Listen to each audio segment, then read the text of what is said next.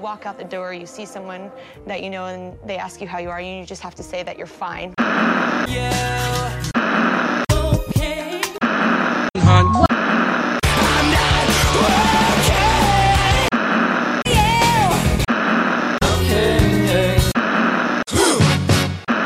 When you're not really fine, but you just can't get into it because they would never understand. Hello, you're listening to You OK Hun, a weekly advice podcast. I'm your host, author of the new critically acclaimed self help book, Something Came Up Self Care Through Cancelling Plans and Staying in Bed Crying. Dave. And I'm Mona Lisa. Night Stalker. Alien. And we're going to combine our years of experience listening to people complain and our complete lack of qualifications to solve a mixture of your problems and funny problems other people had that we found on the internet. I will read the problems and my spiritual mentor, Mona Lisa, will do the emotional labour, provide the realness, and guide us to a workable solution, or at least that's how it's supposed to work. I'm going to do the second half of my introduction as well. Hope that's okay. yeah. We love doing this podcast, and we love you. And we would love to be able to put more time and money into this, but that's not a possibility unless we can grow. If you enjoy this podcast, please do us a huge solid and subscribe, review it, wherever you listen to your podcasts, and recommend it to a friend you think might like it.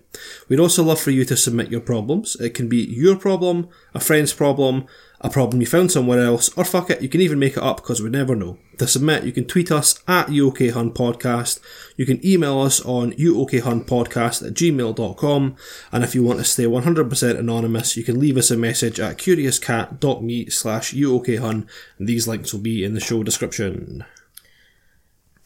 Fucking fired through that You did. Well done. like a pro. I should be on the radio. You should. I should be on the radio. I actually shouldn't be on the radio because I have a really fat mouth and I speak quite fartily. like I've, I've become very aware of my own mouth since we started doing this, mm. and I just I feel like I click like that. Even though I don't normally, as soon as I'm on a, a recorded microphone, I can see my mouth like this big sort of fat mass at like the bottom of my weird. peripheral Oh, vision, just farting out words. Yeah. Because I thought I was the one that was paranoid about how I sound. No, I've I wasn't, and now For information for the listeners, I have never listened to one episode back. Like, I don't know. I just like to put this out there and hope it's good. Yes. Because Um, like, he doesn't realise that I've edit, edited her out of every single episode so far. It's just me. It's just Dave's podcast. I just cannot stand to hear myself. Just, I can't. So My voice is awful. I don't know. You got a good voice. You just said you should be on the radio. Yeah, just because I have a face for it. Ew. I wish I one of those like sound. I'm gonna, get, I'm gonna get it. I'm gonna get one of those sound effects. You know that horn's like. Yeah. I'm gonna play it there. It's good. Yeah. Good. Uh, do we have anything to go I over? don't know, but I always have a bit in my in my Trello for the podcast called talking points that I Okay, should bring up. let's have a look some talking points. Yeah, th they are always empty. I just Ah. I feel like I don't remember the things that I want to talk about. I know every week we're like, oh, we should talk about this on the podcast before we start, hot. and then yeah, it's hot as shit. I It's hot hate as balls so out much, here. and everyone's all like, "Oh, it's sunny," and I'm like, I'm full vampire. Oh, like, the, the sun's out, let's go. Do you know what I hate about it? People act like fucking dickheads. See, as soon as the sun's out, everyone just becomes this like sweaty, naked, selfish animal. and it's really like, it's really like, oh, people are just like, oh, let's do, let's have barbecues and like sit in the park and I mean, that sounds okay. I know I did sit in the park the other day, but like to be honest, I still hated it. Well, I didn't hate it, but part of me just hate. I mean, I hate the sun, but it all goes back to my traumatic childhood with the sun. Like I had headaches so bad when I was a kid that I like had to wear like sunglasses and hats. Like that's why I'm a fan of sunglasses and hats. But it wasn't cool when I was a kid because I was like a weird kid wearing sunglasses. yeah. You know, like I could like see people's like deaths or something, and that's why I had to wear sunglasses. Yeah, is that, that's why people have to wear sunglasses. Yeah, well, because I stole that from a drama that I watched. I see. She wore sunglasses about because otherwise she could see shadows and that were people's deaths. She was very traumatized by but you can still see shadows when you're wearing sunglasses. I don't know. I don't know if the logic was fully thought through. I don't that feel like whole- I thought it To be through, no. honest, the drama was terrible. The still remember I told you about it. yes. At the end, there was the old people. They were like they f- fake aged them where they put Yes. like old people makeup. It was terrible. Full disclosure, Lisa does like a trashy Korean drama. Mm. She likes her stories. My stories, and I get really into them, and I shout at them. You do it, and I'm like, what? From the other room, and you're like, am I talking to you? Talking about stories! Yeah, that happened. That happened. Uh. you just get so fucking worked up by it. You should start drinking again so you could just like sit with like. yeah, no, that's why I don't. It's just a slippery slope from there. Like my new drama that I was watching, it was really good, really good until like the third last episode. Just got so shit, and I was so angered by it, and I was just like had to shout at the TV. There's nowhere else I can release that. What else can I release my tensions? You could, you could, it could be talking points in the podcast, things that angered you that you wanted to shout at the TV this week.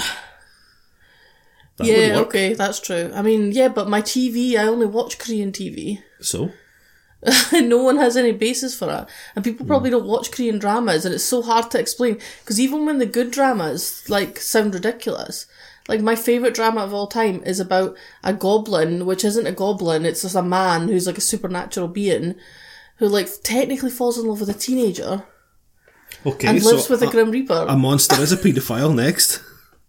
Sounds good, interested so far. Ah, hmm. But the thing is, it's like you know, it's like everyone says on like BuzzFeed clickbaity articles, listicles about Korean dramas. You think it's stupid, then you're like, oh, just watch another episode. yeah. And then suddenly, like, you're like an old Spanish lady watching her telenovelas and, like, you know, dabbing her fucking tears with a hanky and, like, Oh, well, yeah, yelling at the TV. completely. Completely. Yeah, no, they are like that. They are completely like telenovelas, and you're just like, you just get so into them. I don't know. I, I guess, though, like, Buffy was dumb from that context. Mm-hmm. Yeah. You know, like, a lot. A lot of them have like supernatural elements or whatever, and you know, Western TV shows have that. You know, Game of Thrones, my Mm-hmm. Yep. nemesis of TV I shows. know, your, your most hated TV show. It's not actually. It really isn't. It's your most resented TV show. No, it's not. It's just I'm No, it most. Do you think? Well, yeah, because you talk about it like and probably about three, four times a day. You bring it up, like, oh yeah, this uh, oh, this cheese has gone out with it, and you're like, yeah, just like Game of Thrones has passed its sell by date because it's just tired tropes and cliches. And I'm just like, oh, okay, that is true. That is true. you fucking hate Game of Thrones. Yeah, I do. Um, anything else to report apart from Korean People should dramas? just are watch good? Korean Yeah, you dramas, should though. actually probably should give them a ba- give them a bash. Yeah, and if you're if you're thinking about watching it, try Goblin is the first one. Yeah, Try My Love from Another Star. What's a good entry Goblin? Entry drama. Try like The Heirs for like a teen high schooly drama. I don't know. Well, I definitely think it's worth considering for other people because ultimately, right, everyone's like, ooh, Netflix, Netflix and chill, ooh, Netflix is bay. But let's be real about this, right? There's like a, what'll happen is every few months there'll be like a Stranger Things or some super hyped thing on Netflix and you're like, okay, I'm going to fucking join the hype train and watch that. Mm. Oh, I'm going to watch it. Oh, it was brilliant. Oh, I want to read loads of articles about it. Oh, I want to follow all the stars on Twitter. I want to get a t-shirt. But then it's like six months till the next good Netflix thing comes along. Yeah. And in the meantime, you're just watching like, Marco Polo. Oh, yeah, Or some other I pure mean, yeah. bullshit Netflix original drama just for the sake of it. Branch out. Branch out into the rest of the world. And the good thing with dramas that I like is there's just an endless supply. Also, they only ever make one season, really. I mean, uh, randomly. I think I did a guide. I think I've got an article. It's like a guide to Korean dramas, an introduction on shall Fashion I, Fix Daily. I put it in the show notes? Yeah. Okay. Um, but You'll have like, to remind me to do that because I'll completely occasionally they have like two seasons, but generally it's just one season, like 16 or 24 episodes. And it just like, also they really like to tie everything up at the last episode. Like, kind of satisfact. It makes you feel quite satisfied. No commitment, lots of closure. And then Perfect. also, they're just constantly just spew them out. Like Korea make fucking so many dramas, so you just have this endless supply of different dramas. Right, so you've convinced me. Let's move on. Yeah, I want. I just start with the problems. we should probably cut this whole thing out. No, no, we're, no, it's staying. It's, it's staying in there. I need everyone. Everyone in the world needs to know what a fucking nerd you are. that is true. So I think we should just move into the Yeah, problems just go because we straight to the recorded too long last week. And no one wants to hear from you. An hour and a half. No, you don't have anything to say. I don't have anything Yeah, to say. what I'm, is your life I am like? I'm worthless. Greasy hair bike rides, and that's just your life. Pretty much, yeah. That's that'll be the name of my autobiography. Put that on my gravestone. Here lies Dave. He had greasy hair and he liked to ride his bike. That's all. All they've got to say about me. You sounded like Stewart Lee there. Did I? Yeah, High praise indeed. I'm going to move on to the letter now. go. Okay. Russell, Russell, Russell. Hello, Mona Lisa and Dave. What happened? Everything was supposed to be so different. Let me explain. Ever since I was a little girl, I knew I was destined to be one of the greatest, most accomplished, and most celebrated women of all time. I can't live the button down life like you, I want it all. The terrifying lows, the dizzying highs, the creamy middles. Did you get that reference? It's from a hit television funny called The Simpsons Family. You see, as well as being the greatest politician who ever lived, I'm also hip, trendy, and down with the kids. I even had Tide Pods for dinner last night. 420 blaze it, hip daddios, lol. I paid a consultant seven figures to teach me these references. Are they landing at all? anyway, as I write this letter, I'm currently chilling in Cedar Rapids, gathering my thoughts. Sure, it's been nearly two years since the greatest disappointment of my career, losing an election that I was frankly entitled to win, and losing it to a leathery, moronic, sexual predator reality TV star no less, so I need time to recover emotionally and spiritually. After all, that's the second time in my career I've had my destiny derailed by a braggadocious man, except I'm not even allowed to complain about the first time just because my opponent was black. How sexist is that? You see, despite my obvious charisma and my history of excellent political chess moves, I've still been unable to ascend to my natural position as the most powerful leader in the world, all because I am a woman. Oh, sure, people will tell you, I don't like her because her disastrous and unwarranted neoconservative imperial warhawk intervention in Libya turned the most progressive African country, a country that could boast free healthcare, education and electricity, a roof over your head as a human right, and a world leading literacy rate, into a war torn slave auctioning death bowl. But while this is completely true, I think we're all smart enough to read between the lines and understand that this is the same excuse we always hear from these basement dwelling misogynists. They're just mad because they can't get laid. How can I make these terrible, backwards attitudes about me, Pokemon, go away? I'm not getting any younger, and there's only a few more times I can run for office, realistically, before I have to resort to Plan B, helping my ungrateful, terrible daughter become the first female president. And no one wants that. Anyway, I hope you can offer me some advice. If you'll excuse me, I have some other important business to take care of. I just found a zip file full of top secret documents on a USB pen I accidentally left in Starbucks. I'm going to email them to the CIA from my Hotmail account on this unsecured Wi Fi connection. Yours truly, Hillary Rodham Clinton. Is that a middle name? Rodham. Rodham. Yes. Like a rod made of ham. Got got it. Rodham. Got it. So we're finally doing Hillary. Ah. Dave has been wanting to do Hillary for a long time. I have thoughts. You have thoughts on Hillary. I have thoughts. I also think there is a really interesting part of dialogue we can have about it as well, though. So I think there's like probably two parts to talking about about mm. fucking HRC herself, yeah. and also some of my revelations may shock you. Oh, really? Yeah, I was thinking about it as I was reading the letter that she wrote, not me. Mm. Um, what do you want to talk about first? I don't know. You, lead- go. You, feel like you, lead have some. discussion. You're supposed to be my spiritual mentor. It's in the show. It's in the show title. I mean, imagine losing to Donald Trump. That's got to fucking suck. Great, we'll start Do you think she wants Yes. her daughter to be president? I think she wants to be president, and if her daughter can do it by proxy, it'll she'll take it as a booby prize. I mean, who's more unlikable? Uh, definitely Hillary. Yeah, that's true. Definitely. Definitely Hillary. yeah, that's true.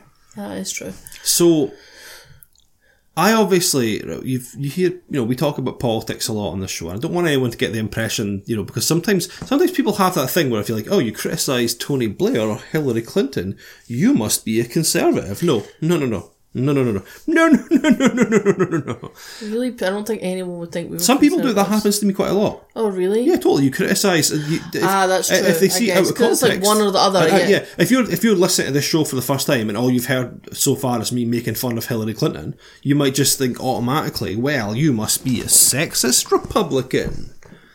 Um, so that's not strictly true. Why As- don't you define your political leanings? Oh, I mean, that's a terrible idea. Well, I mean, I guess r- a roundabout.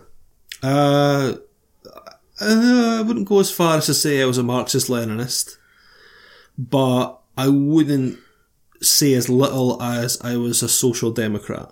Right. Okay. So somewhere in between. So I'm floating about in there somewhere. I have How to, would you describe mine? From my Lisa runs the world and I have a plan for everything because I do have that and I discuss that a lot. You're just a, a, a full blownsies dictator, I think. Yeah, but like you don't have nice political dictator. leanings because you're just like I'm going to be a dictator. I don't care about other people's politics. I don't care for your system, everyone. I will be the dictator, It's and sort this is of how the country will work here. It's sort of Marxist. It's sort of Marxist, but also a little bit like I don't know, fucking uh, Thanos from the Avengers. yeah, yeah. little bit. But like the problem I have with big thrillery Clinton, Mm. and uh, you know she alluded to this in her letter, is that one of the things I talk about quite a lot is performative identity politics, Mm. and one of the things that really really bothers me is that. Okay, so this is going to be, this is actually, it might seem a little bit of a contradiction because I do think that a huge amount of the disdain for Hillary Clinton is because of sexism. Oh, Uh, totally. I mean, she absolutely would have had to work harder than any other equally slimy shitbag male politician, and she probably has got a lot more hate than anyone else. but to reduce it to that, Yeah, to to to bl- to u- uniformly quote everything in this one definition is one of the systems by which the status quo maintains itself, and that's what bothers me because. Well, you completely take any responsibility for your fucking cunty behaviour Yes. and just blame it as that. Also, let's face it, you can't say two women are equal in that situation. No. Like, imagine Michelle Obama was running and then Hillary Clinton was running. Uh-huh. That's two very different women. Everyone hates Hillary Clinton because she's a fucking weird. She is just a weird lady, right? She's like someone that, like, did we, you know, like if you were in school with them. I'm she, just like, chilling in Cedar Rapids. she is just a really weird like you know if you were in school with them you like wouldn't talk to them because they were like weird and you were like oh I'll try oh she's alone I'll try and be Mm. friends with her but then she like tells you about like you know Mm. her, her like she like eats her snot or something I don't Totally. know she just Yeah. does weird stuff and then you're like oh that's a, ah I don't know what it is she's just weird She is a bit of a she's an odd one. It's because she's like an a, literally like an alien attempting to be a human, which a lot of politicians are. that's true that is true You talked about it's like on Parks and Rec yes, the, yeah, that guy. It's hot out there. yeah, mm, hard out there. People see a lot of politicians as that Yeah. because they are because they've been like incubated in this fucking uber privileged bubble and. Well, I also think they sort of reduce, they take up away any of their sort of personality that could be problematic or whatever. I don't even think they got sort to of- develop it. Do you think? I think that uh, there's a Mm. reason I said like not raised, but literally incubated. A politician is incubated from apart with a few notable exceptions from like the earliest point Mm. in their life. They grow up in this like this actual you know the proper bubble where like all their extracurricular activities or their curricular activities are all geared towards getting them ready for politics, Mm. which ultimately doesn't matter because Donald Trump's the president and he's a fucking idiot. He's one of the stupidest people I've ever seen talk. He can literally cannot throw a sentence together. Anyone who thinks Donald Trump is smart is just as stupid as him. Or more stupid? No, don't equally, equally, because how do you be, how are you more stupid than Donald That's Trump? true. I mean, I don't think, yeah, that's, I don't think that Donald Trump has that ridiculous combination of someone who's incredibly stupid but doesn't understand how stupid they are and also thinks they're amazing. Oh, the worst combination of per- Yeah. when, oh, ah, when someone doesn't understand how dumb they are Yeah. and they therefore thinks everyone else is dumb is a terrifying combination. Absolutely. But going back to what I was saying Mm. about Big Hillary, right? She did get a lot of. She, she definitely would have had to work harder as a woman. Definitely. got a lot of flack because she was a woman. But quoting everything in this ideology or the, the, the sort of the, the liberal mainstream identity politic is a massive disservice to anyone who's actually marginalised. Mm. Because it's not feminism, it's bourgeois feminism. yeah. It's not um, racial equality, it's bourgeois racial equality. And you can see it from her. She, Hillary Clinton, is, has a, a, a, an awful history. We see, okay, so last couple of days, everyone obviously is talking about like the, the 1500 children that have gone missing. Um, in America, uh, who were detained by ICE, which is the immigration services. Um, so that was due to a political act that was put in in 2002, 2003. Hillary Clinton voted for that.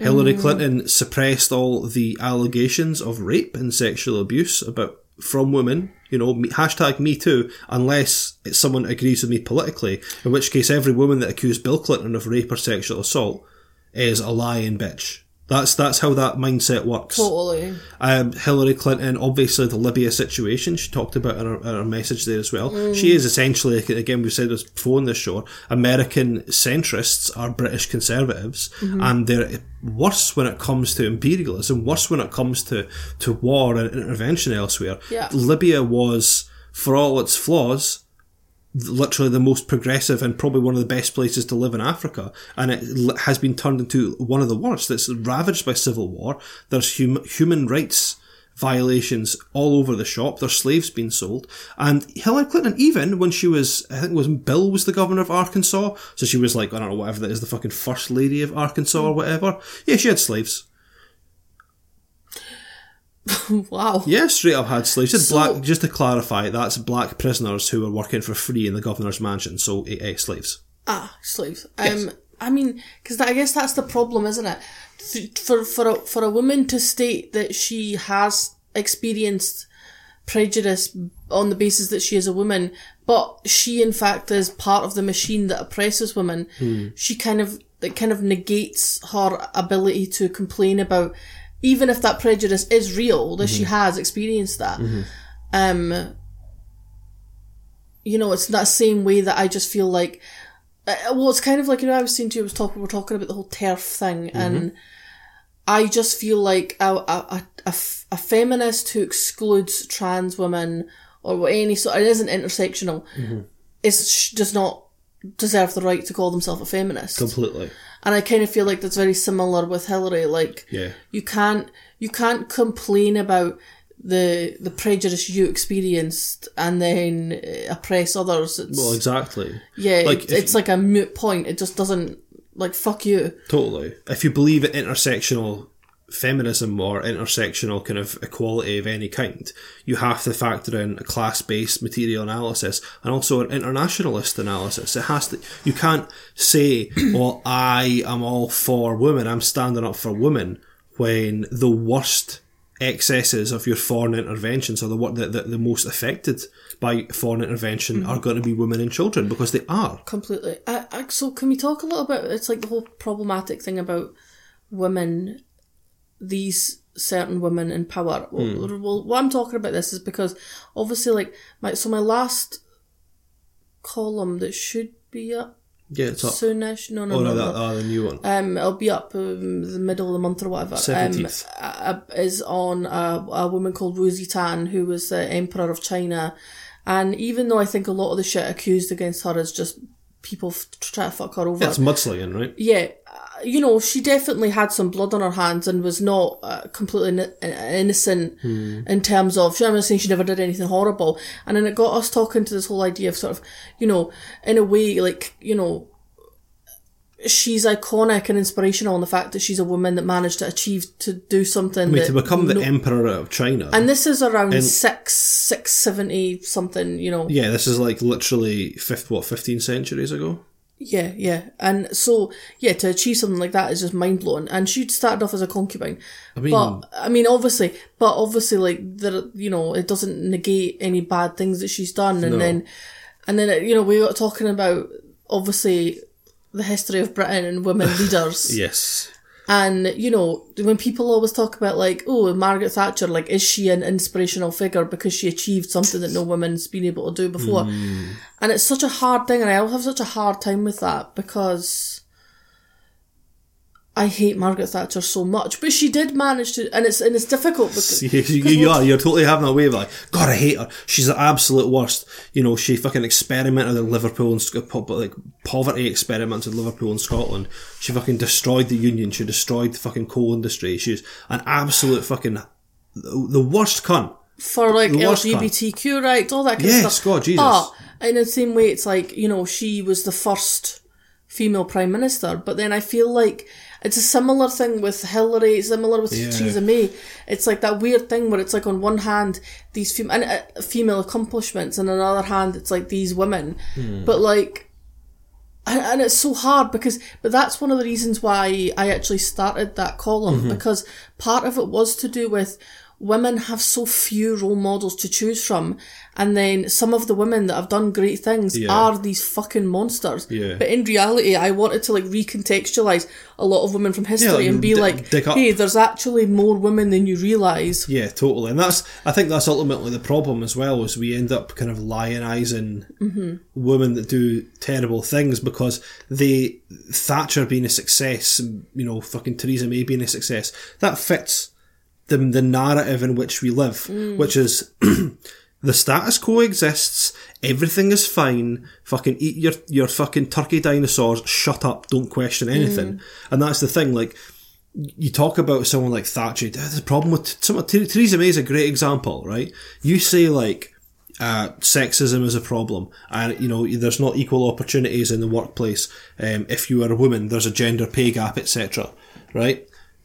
But then someone could just go, ah, well, you know, you say that, but look who's in charge. Problem solved. Mission accomplished. Let's move on. Oh, and that's the kind of point that I made actually in the article about Wu Zetian. Mm. You know, like I think I even said something like you can get a woman on the throne and Mm-hmm. through the glass ceiling into the White House, which we ha- which Mm-hmm. haven't yet.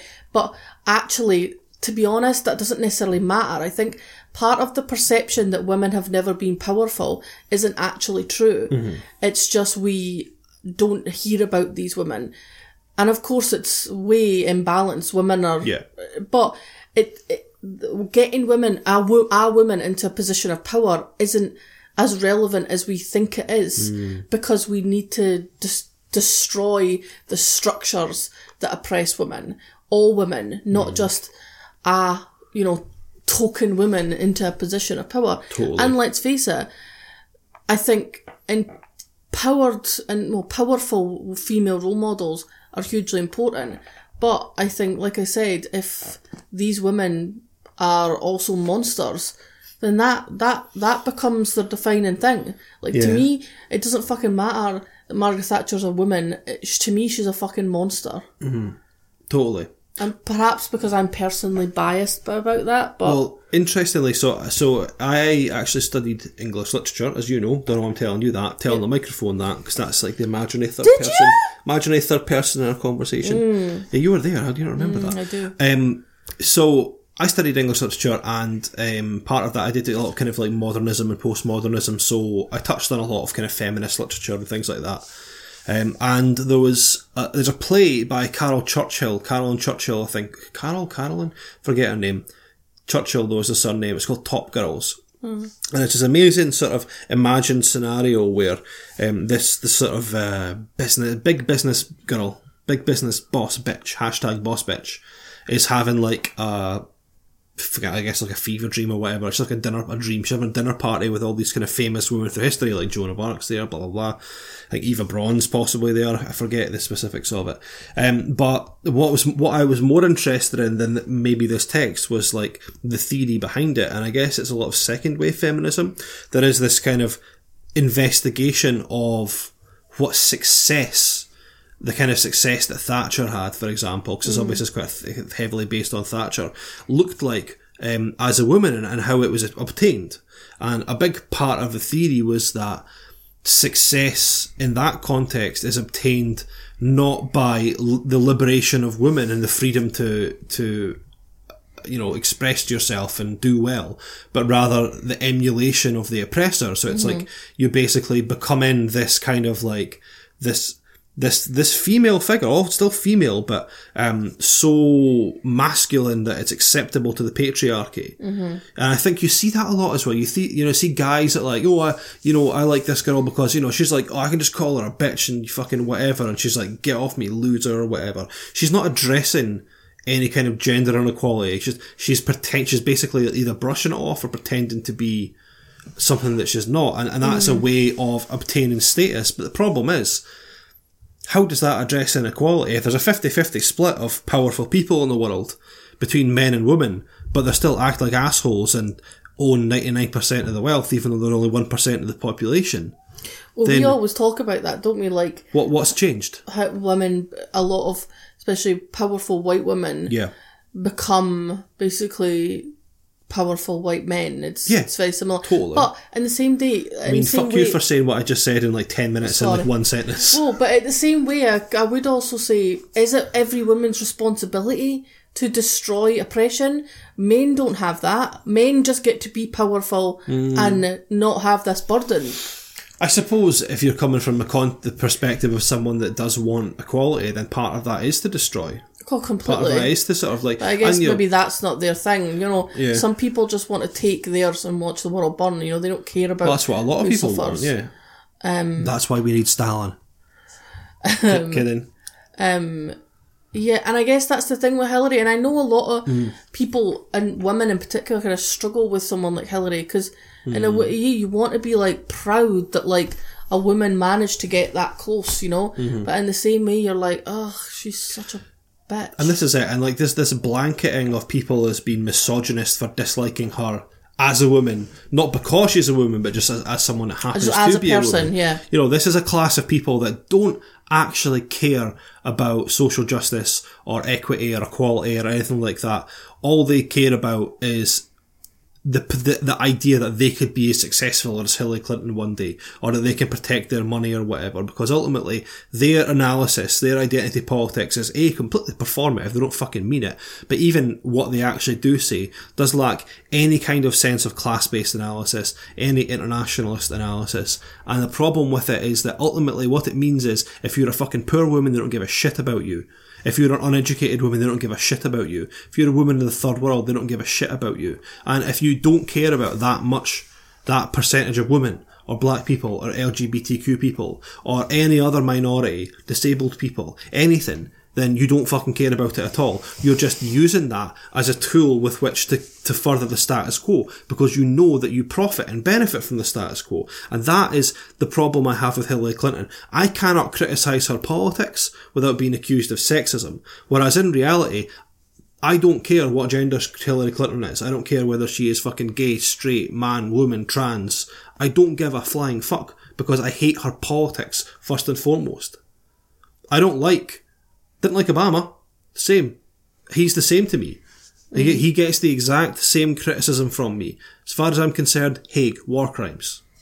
And the issue that is difficult as well, I'm not complaining, I'm not being like, oh, poor marginalised little boy, I don't get to criticise someone because she's a woman. But what I do want you is are a little bit. I mean, I completely am, yeah, that's exactly what I'm doing. But, um, I just, it's, it's frustrating because I also see it happening to women and to people of colour who criticise as well. And that's, that's, Oh, can I just also say, issue. see the point I made about this this getting this one person in this position isn't actually as significant as we all think it is. Is actually completely, um, uh, completely kind of not proved, but like Mm. uh, you could use that an example in, as Obama. You know, getting uh, an African American into the White House was this hugely significant Yeah. event. But let's face it, things have not got better No. for African Americans in America. And it's hard to say whether they've got worse or whether we're just more aware of them being worse now. But it didn't have this I effect. think it's definitely worse. representation is not enough. Mm. Equality is not representation. Same way that Thatcher being prime minister didn't solve, you know, inequality towards women in Britain in the eighties. Obama did very little. Do you remember the video with Hillary and she was like an alien or whatever? She drank the glass of water. Yes, and she spat out the alien egg. I mean, that's the thing with Hillary. She does weird stuff that you're just like, what is she doing? I mean, what? Seriously, what was I that alien I egg? yeah. Because I am like, well, I don't have an answer for that. I normally have an answer for things. That one, Uh. I'm like, oh no, literally, she is an alien. Yeah, that It's was too big weird. to be an olive. It was weird. It was weird. It looked like a giant olive, uh, but an egg-shaped olive. And Yeah, why was it in did. her mouth the whole time? yeah, yeah, yeah. Unless it was some sort of trick of light and it was actually just like phlegm or something. no, it's so subtle. I mean, that that that that if that is the color of your phlegm, you should not be running for president. You should be running to the hospital. You should be Pokemon going to the hospital. Does she say that phrase? Po- Yes. Oh my God, young people, we need to get to, get them a Pokemon go to the polls. Oh no! Yes! See, this is the reason. I mean, this is it. Just that one thing alone is just enough to be like, no, Hillary, Yes. no. Yeah, that's. But she is just like some like out of touch old white woman that like is putting Mm. on like a backwards baseball cap and like carrying a skateboard and being like, "Hey, kids." Yeah, like a substitute teacher that comes in, like flips the chair the wrong way around Yeah, and sits yeah, on yeah. it. Like, hey, you can you don't have to call you, can, you know my name's Mrs. Clinton, but you can call me Hill Dog. Yes, You know, totally. like what's, hills. What's chilling? What's chilling, flip daddies? Yeah, try to like sla- like do handshakes with everyone. Yeah. People are just like, what bones and people?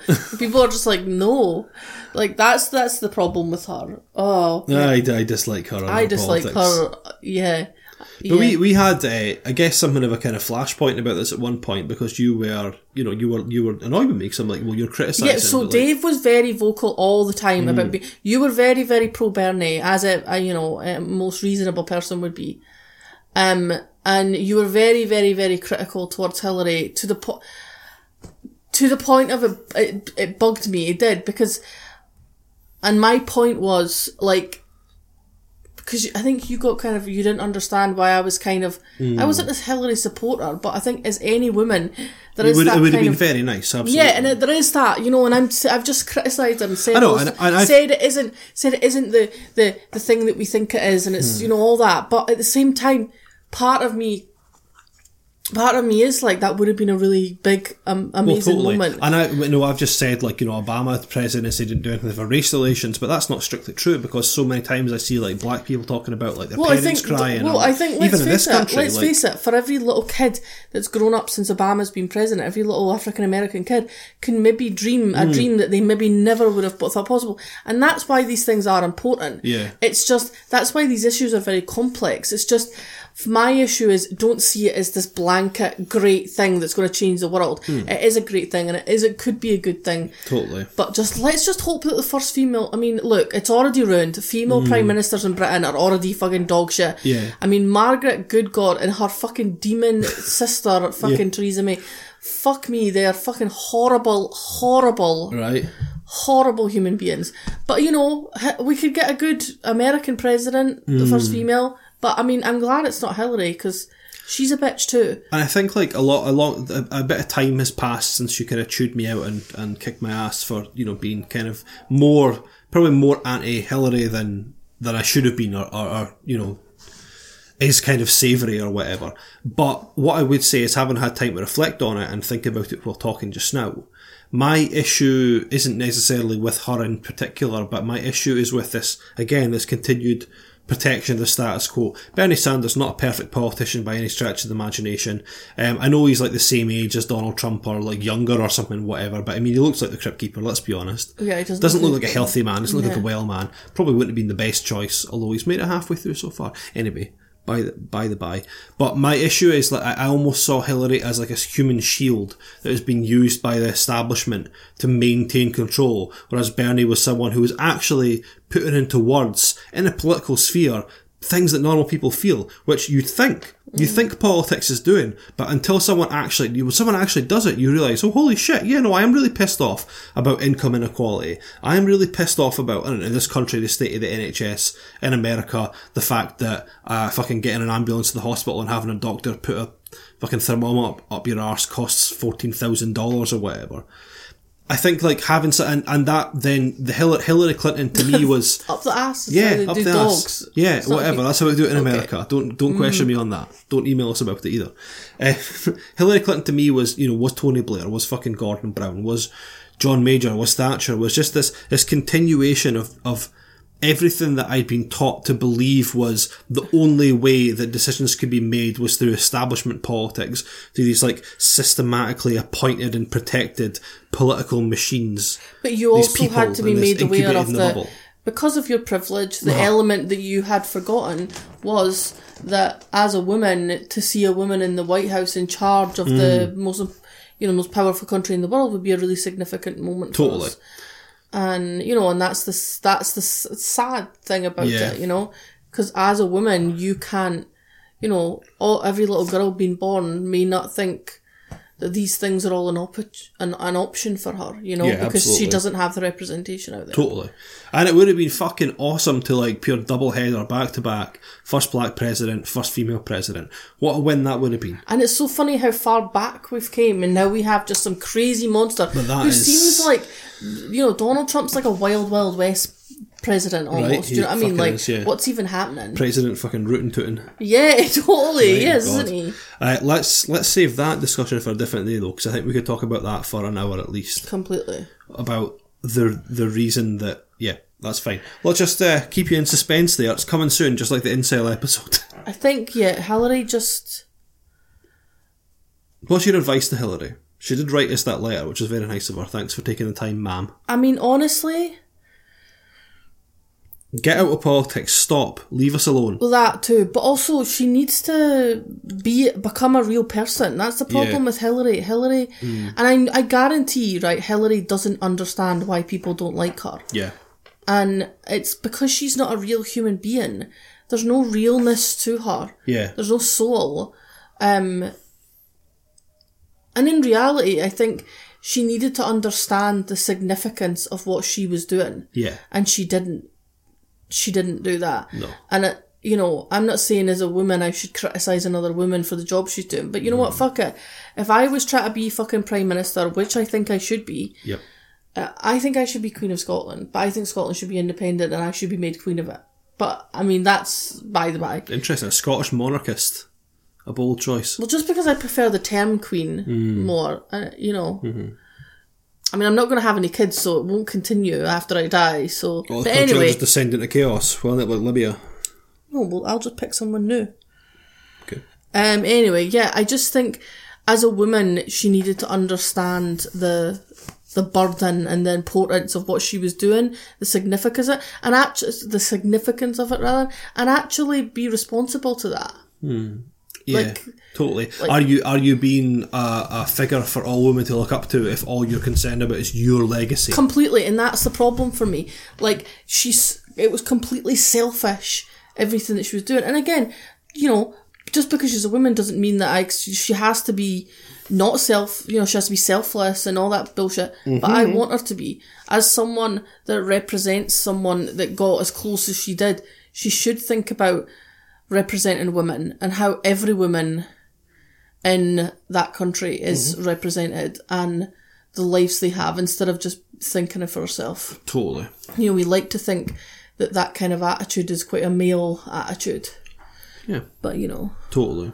gender is a construct, so none of that matters. Exactly. so I have two closing closing things to say. Cool. Number one, uh, during the 2008 uh, presidential Democratic primary, Hillary Clinton's campaign released pictures of Barack Obama wearing quote unquote Muslim garb because they wanted to freak everyone out because he was brown. Oh, really? Yep. And number two, Oh, wow. encouraging wait, in the 2016 primaries, Hillary Clinton encour- his campaign encouraged the media to focus on Donald Trump because they wanted him as an opponent because it would be an easy win for them. So there are two little, just a little, some, just a little touch of contextual Well, let's not information blame Hillary HRC. for Donald Trump, but also. Well, kind of was her fault a touch. I mean, I don't think she solely did that, but yeah. No, not okay. personally. She didn't like fucking cast a vote for him or whatever. I'm just saying, you know, how how how blinkered are you that you think that's a good idea, Who's worse, Margaret Thatcher, Theresa May, Hillary? Thatcher, Then who? May, Then Hillary last. Yeah. Because she doesn't have actual power yet. yeah. That's true, I agree. What I think what uh, Theresa May, not Theresa May, I think Hillary Clinton did in, in Libya was one of the most disgusting things of all time. Of But all the- time. Of Yeah, all time. Of all time. Of all time. Yeah, literally. The, the, mean, the- that- the absolute worst. the- the absolute worst. No, uh, no, that was an exaggeration. Obviously, out, out of the three of them in terms of like their international actions. But what I would say is that um, I am privileged and I can only see things through my white Western bubble. So when I think about actual policy at home, she's probably the best for me. Okay. Okay. Okay. Next problem. Next problem. Yeah, you're not even prepared. I am prepared. Look at you. How dare you? Unlocking your phone. I mean, I'm not unlocking any phone. I'm actually uh, I'm opening this envelope that has our name and address on the front because this is a write-in from a listener. Oh. Thank you, Lisa. I'm excited. okay, ready for this bad boy? yeah, I'm excited. Hello, Mona Lisa and Dave. First off, I wanted to say I love this podcast. You guys are awesome. Thank you. Thank you. Secondly, I feel bad for the girl who had the boyfriend who sticks pillowcase corners in his ears. Like, really, what do you do in that situation? Right? I mean, I feel like I, I as soon no sooner had we finished that problem than I forgot that it happened ever. Yeah. Because I, we- I didn't know what advice to give that person, did you? Uh, no. We were just kind of, that was, I think we were probably the most dumbfounded by that than anything else. I mean, I don't know. Sometimes I think I should be more worried that I never know what you're going to present to me, Hmm. and then I'm just like, I don't. I mean, the only time I actually remember being worried was last week, okay, why? just because I felt like I'm. My advice was kind of like you need to distance yourself from that person, but then I was also like, you know, not you know, I'm not saying necessarily have to do that, but Hmm. you need to have boundaries. I just felt like that could be advice that could affect someone's life, and that I'd be responsible for it, Right? and they'd come after me if it went wrong. I think the I would wa- love that though. Uh, we got some feedback. The advice was good. I would love that if someone came after me. It would be so dramatic. Well, we've already got the, we've already got like MI5 like listen to this podcast. I'd write a book about it, you're a and it would be called like. Through the Darkness, which I think is Sidney's book in Scream. I am in the middle of reading a letter. You know that, right? Okay, now to my problem. Normally, when I have problems, the first thing I do is go to Google and see how other people handled their similar situations. But I'm at a bit of a loss here, so hopefully you two can share your experiences with this if you have any. I, 25 female, just recently got out of a relationship. I was the dumpy.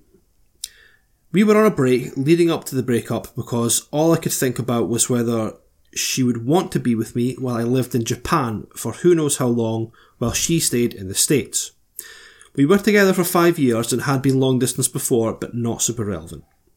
A few weeks after the breakup, I went to Tinder for the first time in my life. Not looking for anything in particular, just possible friendship and fun.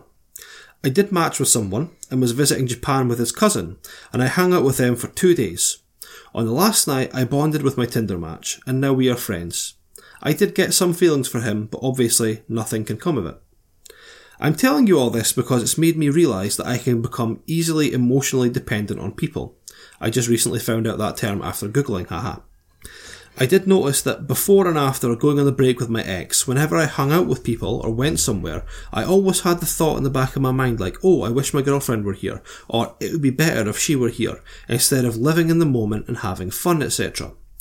After parting ways from my Tinder match, I felt like I had just left the one person who I could vent to about anything and was interested in me and my life in that way, the way my ex used to be. It's been a couple of weeks since my Tinder match and I parted, and I've gone through a lot of realizations. I have a lot of hobbies, I'm into arts and crafts, and I've been hanging out with my friends and being present in the moment. Back to swiping left on Tinder. I love my job, I'm happy. But there's still this space when I'm wanting someone to fill, make me feel better about myself, want to know me and vice versa. Google says to find that in yourself, but how do I do that? Let me know what you guys think. Thank you so much. I love this person's Google and stuff. Yes. That's how I deal with Yeah, totally. Ninety-nine you. percent of everything in my life. I'm like, I'm sad today. Google, why am I sad?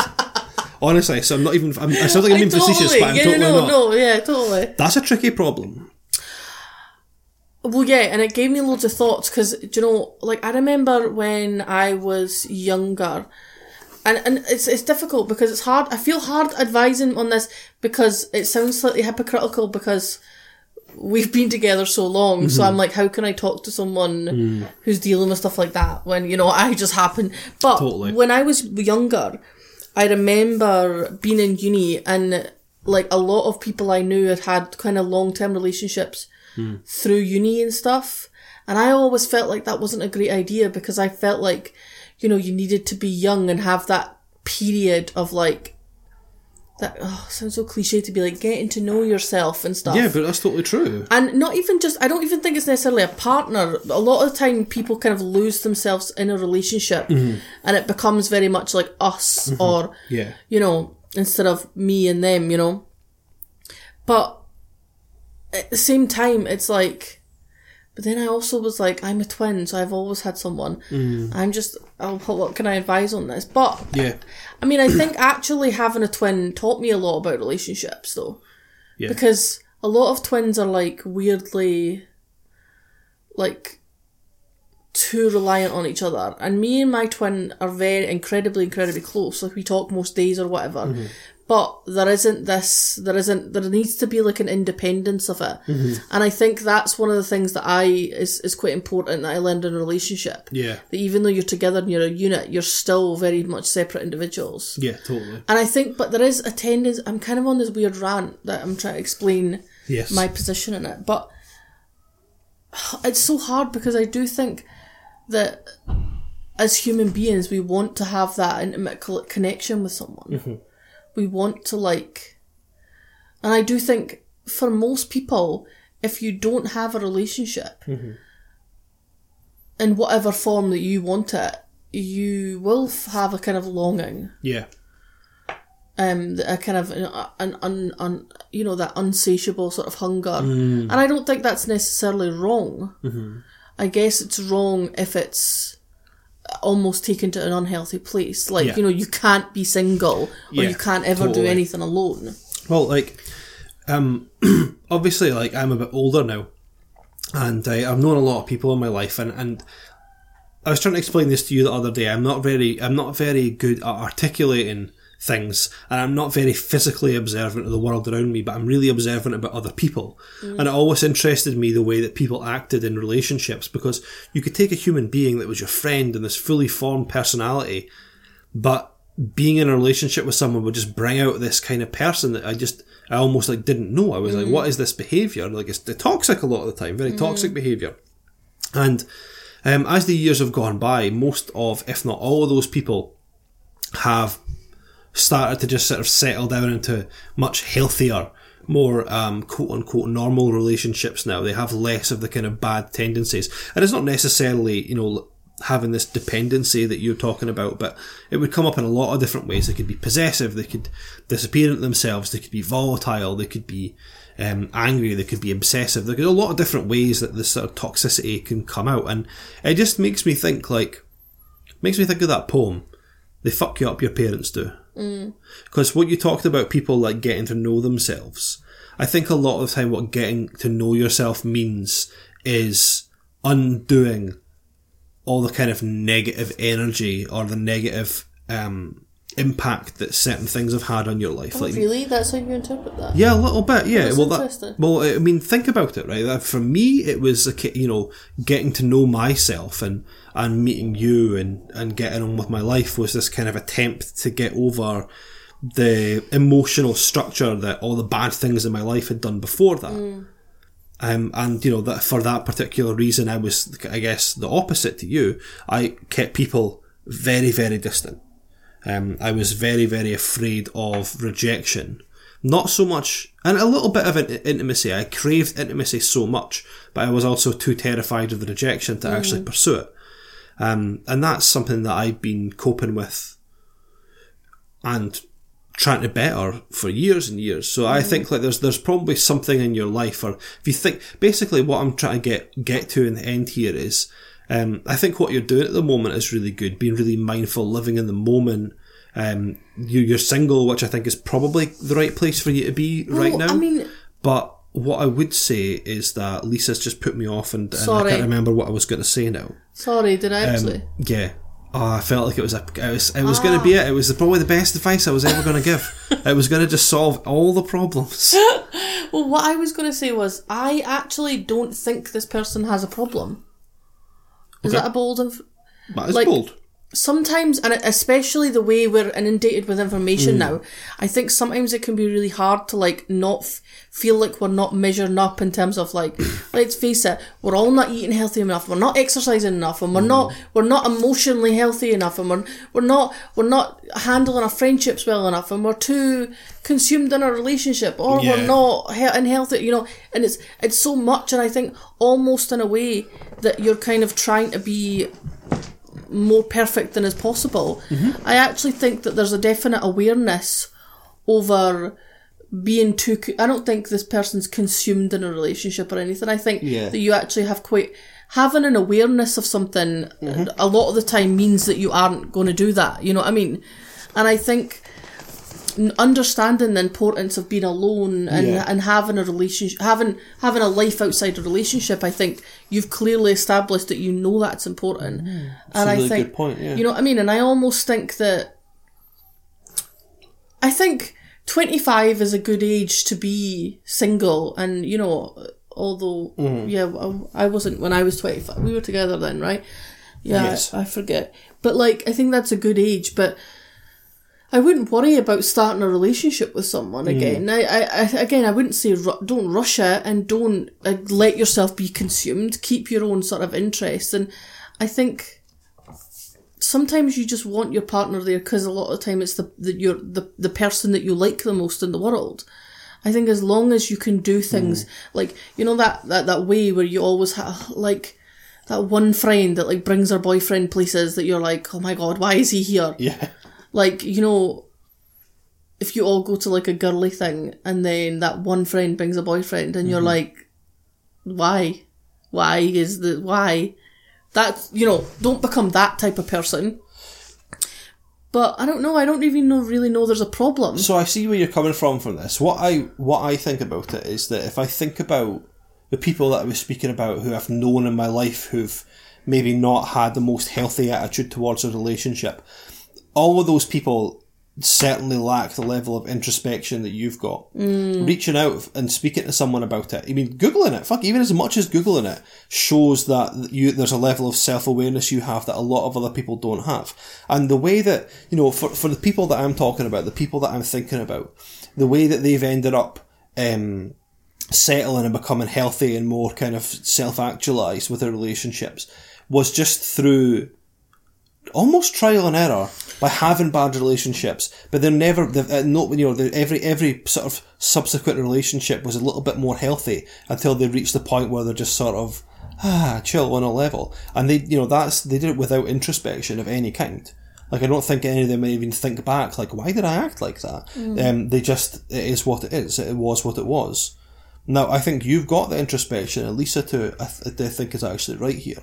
Well, and I also think part of it, I don't even think it's necessarily to relationships. I think part of it is the craving to for intimacy or con- connection with people, mm-hmm. and that can be met in a relationship, in a friendship, in different ways. And I think that's something as human beings that I think it's.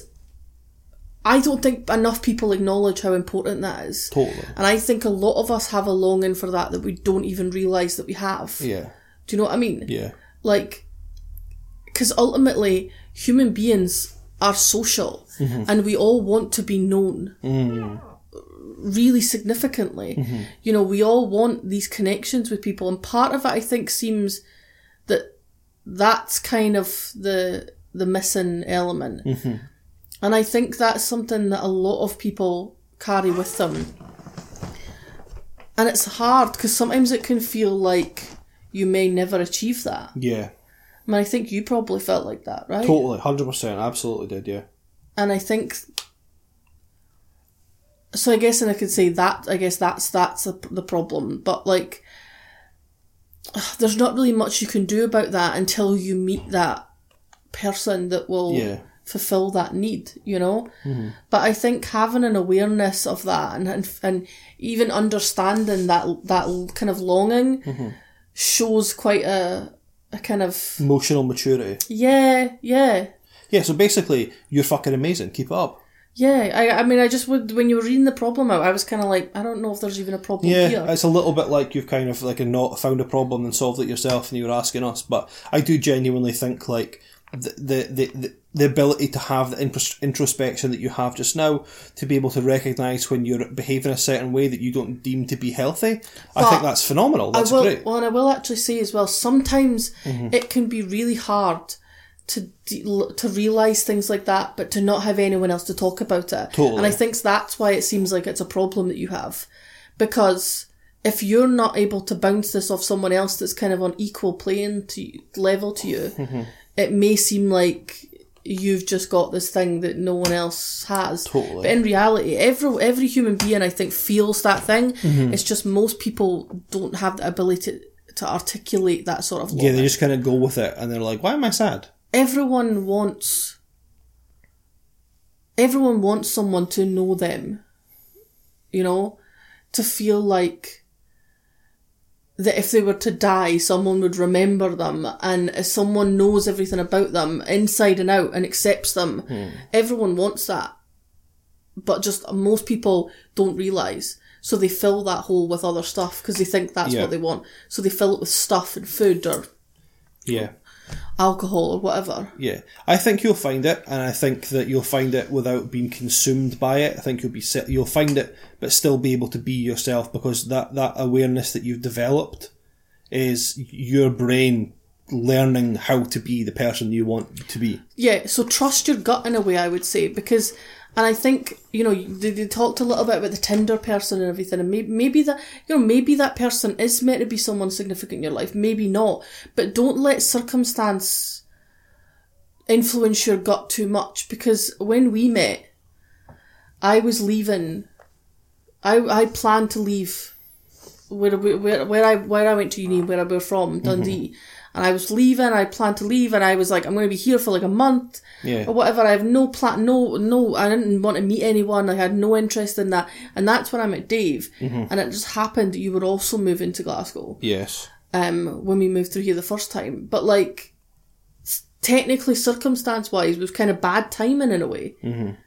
But like, if I had let that influence me, and I did consider it, I did think, oh, this is just. Yeah. I, I'm that you know what I mean. I, I'm starting a new journey in life. I don't want to have this is wrong timing. But if I'd let that influence me too much, then you know we wouldn't be together. Yeah. Keep your options open. Yeah, and trust your gut. It's obviously, it's obviously a good gut. Damn right. Hope that helps. Yeah. Now, on the subject of guts, Oh no, oh, God! Did I did I keen unin- listeners unintentionally theme it? keen keen listeners may have picked up on the fact that I bring diarrhea into the uh, the discourse from time to time. Yeah, we've had some feedback that Dave talks about diarrhea a lot. What can I say? I have a lot of diarrhea. I like to express myself. But you're so vocal. Like, I- mean, honestly, he's he's like this all the time. I don't even have diarrhea that often. I just think it's funny to say diarrhea. Well, but you just talk Anyway. about your toilet Anyway. situations so often. Anyway, it's just I anyway, I don't want to hear about it. new problem. Yes. Are you ready? This is this is honestly so good. Okay, so this is from Reddit, and it is honestly the most amazing thing you'll ever hear, possibly. Okay, I'm excited. Are you ready? Yes. you sure? Yes. Okay. we went to a local music festival last night with some friends. A few hours in, we were all very drunk, including her. I needed to pee, so I went to one of the porta potties on site. The rest of the group came with me, some also needing to go. My girlfriend had the idea to play a joke on me by tipping it over. She got two of her friends to help her do this. They pushed it forward, and before I knew what was happening, I was covered in all the waste flowed out from the toilet Oh tank. my god. It was absolutely fucking disgusting. Oh my god. And I couldn't get out because the fucking door was under me. they had to roll it over while I was screaming to be let out, and I heard them laughing. My clothes were soaked in literal shit, and I also threw up, adding that and all the beer I drank to it. I kept puking from the waste on top of being drunk. Oh then my girlfriend started to dramatically worry, yelling, Was I okay? and it was just a joke. She was still kind of laughing though. She said she didn't think it would be it would actually fall over. I couldn't even look at her. I was so embarrassed and disgusted I just wanted to go home. I left once I could stand without puking. Without saying a word, but I was so mad. I still am. Luckily, my friend was a stand up guy and came after me to drive me home. I don't really remember, but I must have stripped before getting in his car, and he had a towel to cover myself. He got me home. I don't remember taking a shower, but I must have before I passed out. I woke up today to a bunch of missed calls and texts from my girlfriend. Most drunken apologies with a lot of lol and asking if I was okay. Some were totally incoherent. I guess she kept drinking after I left. I'm still so angry. I don't want to talk to her or see her at all. Not just about the toilet, but about how she stayed for the rest of the concert after I left, like nothing happened. It's like she didn't care whatsoever. It was all a huge joke to her. She even let her friend record it. I haven't been online yet, so for all I know, it could be on social media right now. Even if she didn't mean it, She badly humiliated me in front of all our friends and whatever other people there saw it. This will never be forgotten, especially if it ends up on the internet. This is the single most disgusting thing that's happened to me ever, all because she thought toppling a porta potty sounded like a brilliant prank. WTF. Basically, I don't know if I can look at her the same now. In the interest of fairness, she's never done anything like this before to me or anyone else. We've been together for almost two years. She's not someone with a history of pranking people. She's also been drunk plenty of times and never done anything gross, so I can't entirely believe it was just because of that. Would it be overdramatic of me to break up when this was out of character for her? No. What do I respond to her? Oh my with? god. Oh I my god. would never. I would kill you. So, right. I would Okay, actually kill you. I mean, fucking hell. What a horrifying, horrifying thing to do to someone. Right. Can I just say, in her defence, right, okay. What? No. No, well, let's balance it out. She, okay, if she's never done anything like that, I'm sure plenty of people are guilty for pranks kind of take, gone awry or, Mm-hmm. Yep. you know, whatever. Perhaps she didn't actually even understand that all the waste would fall out. Like maybe she's, I don't know, maybe she's that dumb, right? But I think ultimately, not never to justify that prank because what the fuck were you ever thinking? No. But I think, as I said, plenty of people, especially people that don't do pranks, Mm-hmm. have de- are, that could definitely be guilty for like taking something way too far Yeah. to the point of being so inappropriate. Yeah. But the fact of the matter is, it was her afterwards. Yeah. The fact that she didn't, she made them so their other friend take him home. Yeah. Like the fact that she had to cover himself with that, like, bitch, you take off your clothes and give them to him because you are. This is your fault. The fact that she just stayed, continued, like that is a real bitch. Like you need to fucking break up with her, but then, but that's how they broke up. Mm. Why did you break up? Whatever, because of this, and it's two years. Push me over a porta potty. I'd do it. You push me over. You push me over, door down in a porta potty, and poo got in my mouth. I would fucking break up with you so hard. I swear to You, God. you wouldn't. You wouldn't. Yeah, I fucking would. You right, right. But what? I right, swear to you're God not I would. Context. So wait, what if I was like, oh my god, and I like made up for it, and it was really handled Oh yeah. really well. That- no, that's fine. Right.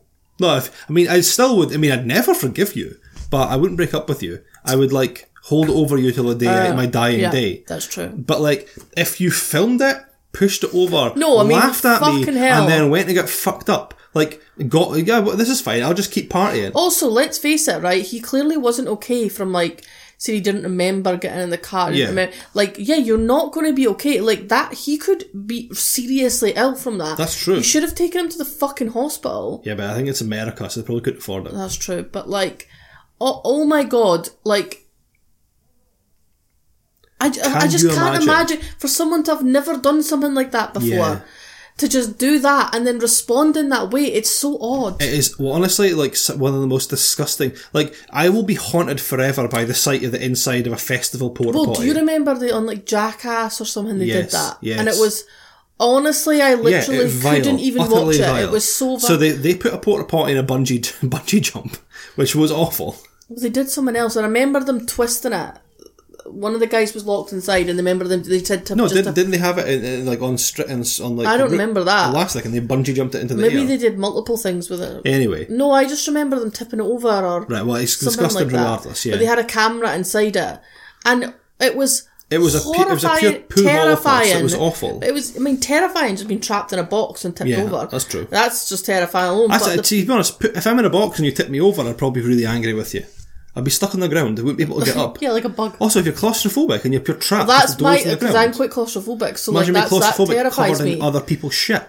I mean, honestly, and you know what? I couldn't even enter a porta potty because Mm. my sense of smell is like crazy intense. And the thing is, is what, like what that would destroy me. And the thing is, as well, with a porta potty, like it mentioned in the letter, there's all this like fluid. They have to keep fluid in there because that I don't know. I, I guess like it makes it less disgusting Well, but it's like toxic though. yeah, of course it's fucking. Does it Like had chemicals in his eyes, in his mouth, up like his nose, in his like ears, in his butt hell. crack? I mean, okay, calm down.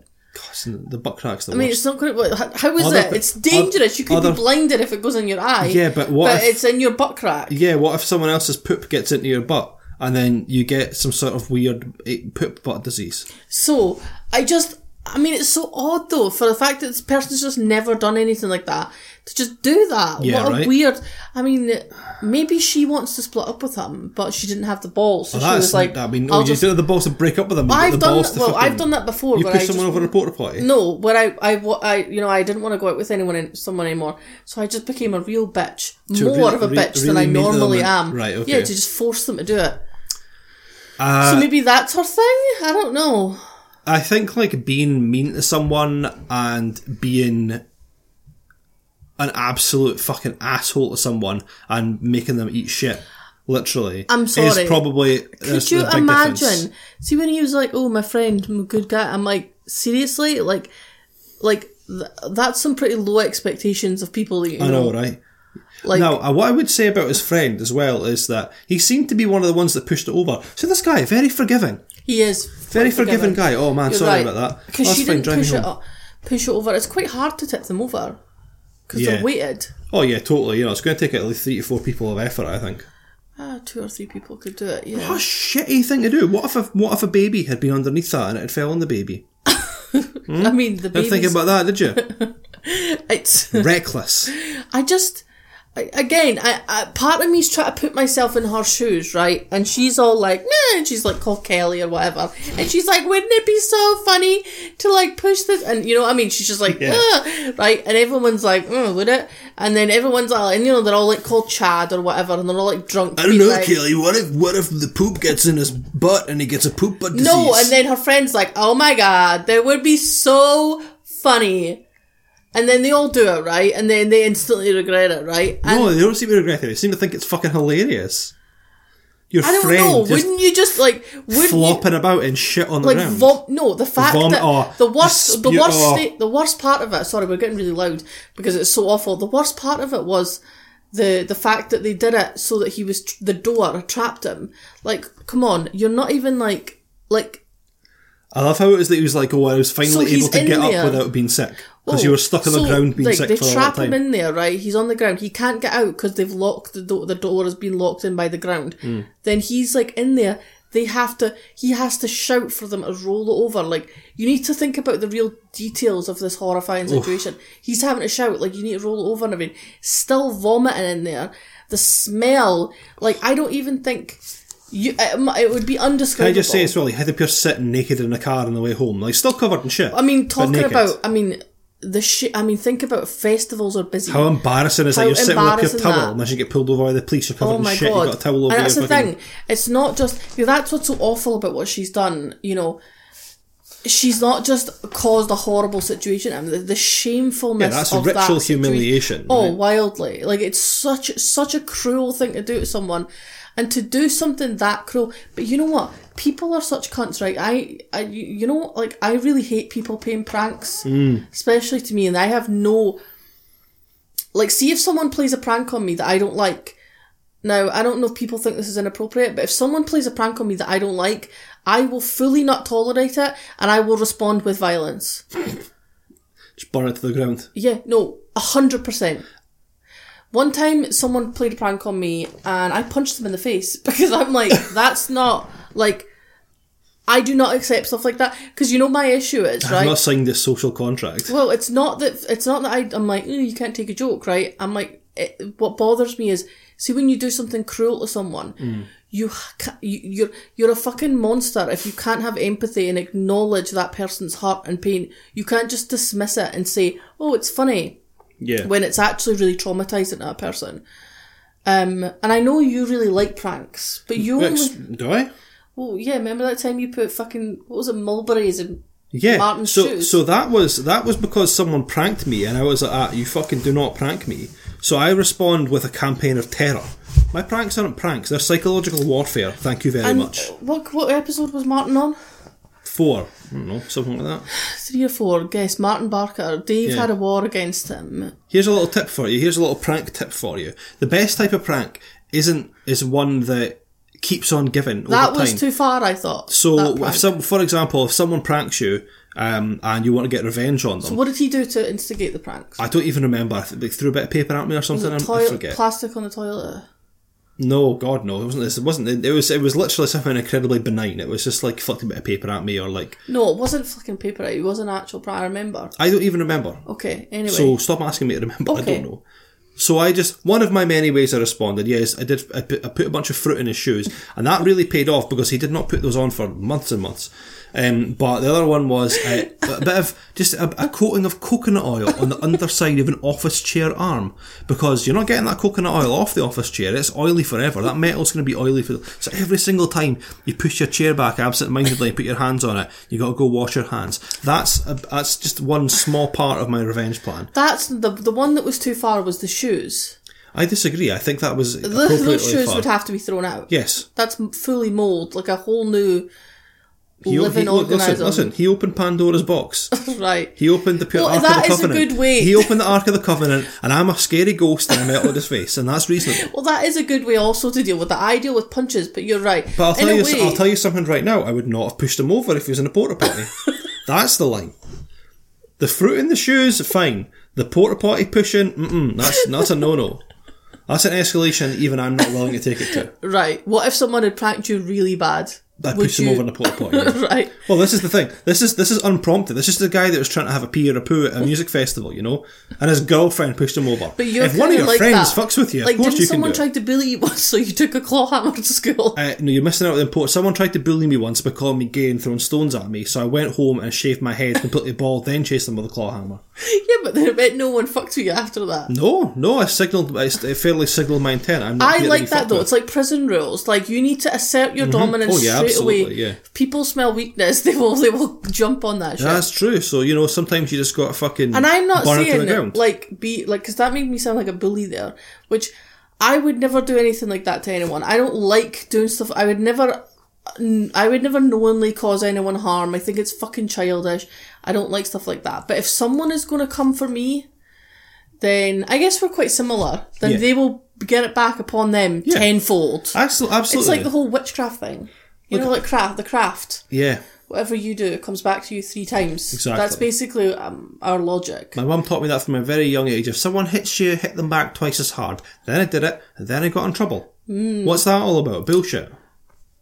So, I mean, how could he take revenge on the porta? I mean, God, what none because it All would right. be inappropriate.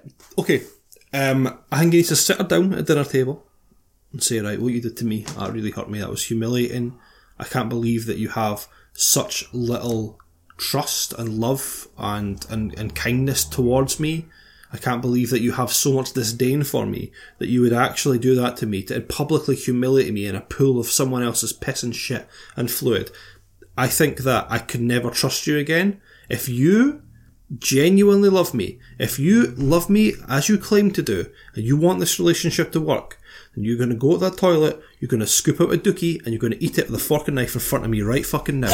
you're going to eat every last bit of that shit. You will not, you'll hold, Her you, shit or his shit? who cares? No, Whatever. That's important. I think. His shit needs to be someone else's. Yeah, else's. 'cause it has to be someone else's. If you, you if you're sick, you'll eat the sick, and that's all got to be consumed, and only then will I know. And do you know what? Right, I'm, I'm, I, I sounds a little bit Ah, mean like and girl, sociopathic. one what I'm saying, situation, it like- seems a bit mean and sociopathic. What I'm saying. If she could manage fifty percent of the shit, I'd probably let her off with it. Right, but I tell her she had to do the whole thing. Just to- Surely, I want no. see her intent. If she kept trying, No, surely you would. You would. What I thought you were going to say was you would never actually make her do it. So you I'm not finished yet. I'm not finished yet, right? So I'd be filming this secretly, and once she was done, I'd say I'm still breaking up with you. Then I'd put that on YouTube ah, good call. because I will burn it to the ground. Right. That's revenge. Cool. That's Yeah. right. Making someone think they can get back in your good books. Then, yeah, I mean that's the only that's the only revenge that makes sense. I don't know. That's over quite quickly though. I'd probably go for more of a long game. What's your long game then? A long game would just be to just strategically destroy every aspect of her life, just very slowly. Okay. First, before I split up with her, I would like obviously take all her information, like her social security number and all of that, and I'd mm-hmm. definitely go with like give it like basically just selling her identity off. Veet in the shampoo. Eating the shampoo, that's a good one. But I just in every aspect of her life, I just mm. destroy it. I would like make it my mission. So she lost her job. she like lost all her friends, and every aspect of her life would be gone. Okay, so you you would again burn it to the ground. Yeah, fully burn it to the ground. So what's your advice to I'd this guy? probably Burn also it to the, ground? last thing would Burn be to the set ground. her house on fire. Yeah, burn it literally, like literally, Literally. and figuratively burn it to the ground. Yeah. Oh, So, any final thoughts on the poo box? I mean, fuck me, what a horrible, horrible, horrible thing to go through. I know. Again, it's just you know, I'm quite, I'm like annoyingly empathetic. So see, when I hear stories, I like put myself in people's shoes Mm-hmm. so much. And again, it's the little things like see they've been trapped in the door and having to like Yeah. beg to get out. And then the fact that even when you're out and you're spewing, the fact that one single person laughed, even would, Mm, and it seemed to be everyone was laughing, but Yeah. the fact that that is just like twisting the fucking knife Yeah. the fact that you'd have to take your clothes off and you'd have to be thankful to that person driving you home because let's face it you would fucking stink and everything but they clearly played a part in it Yeah. you'd have to be thankful to sit there in that shameful position Right. Oh, oh my god what a poor fucker Poor guy, right? Unbelievable. what a fucking cunt I wonder I really want to know if they're still together they can't possibly be because you know what if she's as I am in my head, I've made her out to be a total pure Kelly, you know, like a pure. Uh, I imagine she like makes a joke about it too soon, Yeah. like way too soon. Yeah, or just I don't think you would ever make a joke about that. You, she never has a right to. Other people can. Uh, they, they can't be together after that. no, they can't possibly. It's- it's two game years over. is. I, I don't know because we've been together for like ten million years. I sometimes think two years. Like, see when people are like, "Oh, we've been together two years," I'm like, nothing. Like, you know, but two years is quite a long time to be with someone. Mm-hmm. To split up after what over one incident, Yeah. you can't be together though. It's done. No, and again, I think if she responded differently to that, Yeah, it's totally, not yeah. even the act because I guess we all make mistakes. The but- response contextualizes the act. Yeah. Completely. Completely. And yeah, if she'd responded differently, it would have been, an, they possibly could have stayed together. But her response, he should destroy her. Destroy hmm. her. In conclusion, Oh, I'm trying not to bring poo up in the podcast next week because apparently I talk about poo too much. Anything? Any final thoughts? no, I just feel so bad for You're just you you've been very emotionally, spiritually wounded by that one, haven't Oh, you? it's just such a horrible thing. You've a psychic wounding. That's what's happened such a horrible thing to happen to Yeah, getting it sucks, right? Okay. I mean, I'm so traumatized by porta potties, I've, I couldn't even use one. I would just rather piss myself, I think. What if you got a poopy? I mean, that's quite an exaggeration. Number twosies. I don't like that's fine. I can hold that forever. I'll number two in a bush before I go to a porta potty again. I think Have you ever shat in a bush? I have shot in a bush, I haven't. just at a festival. Never out, out with a festival. I've never been to a festival because you know, like gross. I peed in a bush uh, last week. Got You also spewed in a river. I spewed in a river, peed in a bush. I've been to tons of like because when I was in art school, there'd always be tons of like Beach party. not beach parties, but like Forest party. yeah, kind of. So like I've peed plenty of times outside, but I've never shat outside. Okay. Well, Yeah, so it's good for everyone to know. And I'm sorry, Dave talks about diarrhea too much, but it's just like art imitating life. I'll keep it quiet. okay. Okay. Okay. One, Love you. two, three. No. Love Wait, wait, wait. On, on, wait, wait, when do it? On, on three? I don't know how I don't like You this do the countdown. countdown. Okay. Love Okay, you. love you, bye. bye. Yes, did it. Nailed it. Hey, hey, guys, it's MC Pantsuit. My hobby is rap music, but my passion, defending the nation's baddest grandmother. I'm talking Hillary Rodham Clinton. I get upset when people say that Hillary needs to smile. She's the strongest fucking person, couldn't even walk a mile. In the heels of this woman, had to fight her whole life, defending everything she does to the left and to the right. She's been a lawyer, first lady, senator, plus a mom. Fights for justice since the age of 15. Man, come on. And she did it in a man's world. Shatters glass ceilings. Still, all these little bitches will assume she's catching feelings. Fuck that, my girl's a writer. Progressive freedom fighter. Going up against a dude who's a climate change denier. She worked harder than her man did. Still saw her grandkid. And people have the nerve to ask her what her plan is. The plan is to win against hatred and slurs. Break it down in three words.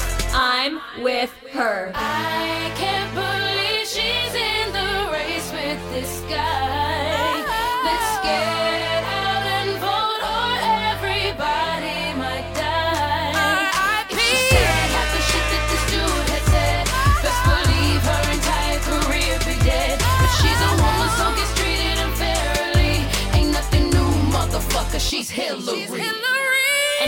pantsuit to reveal a more sensual pantsuit. Cause that's what you do for the candidate you love. Not really sure I understand the logic here. The rap is trash, and why are you wearing Hillary's lingerie? You've gotta show your whole body, everything that you have for the candidate you love. I'm not sure how appropriating Iggy Azalea's culture is gonna help Hillary win, though. Dance with me, Cynthia.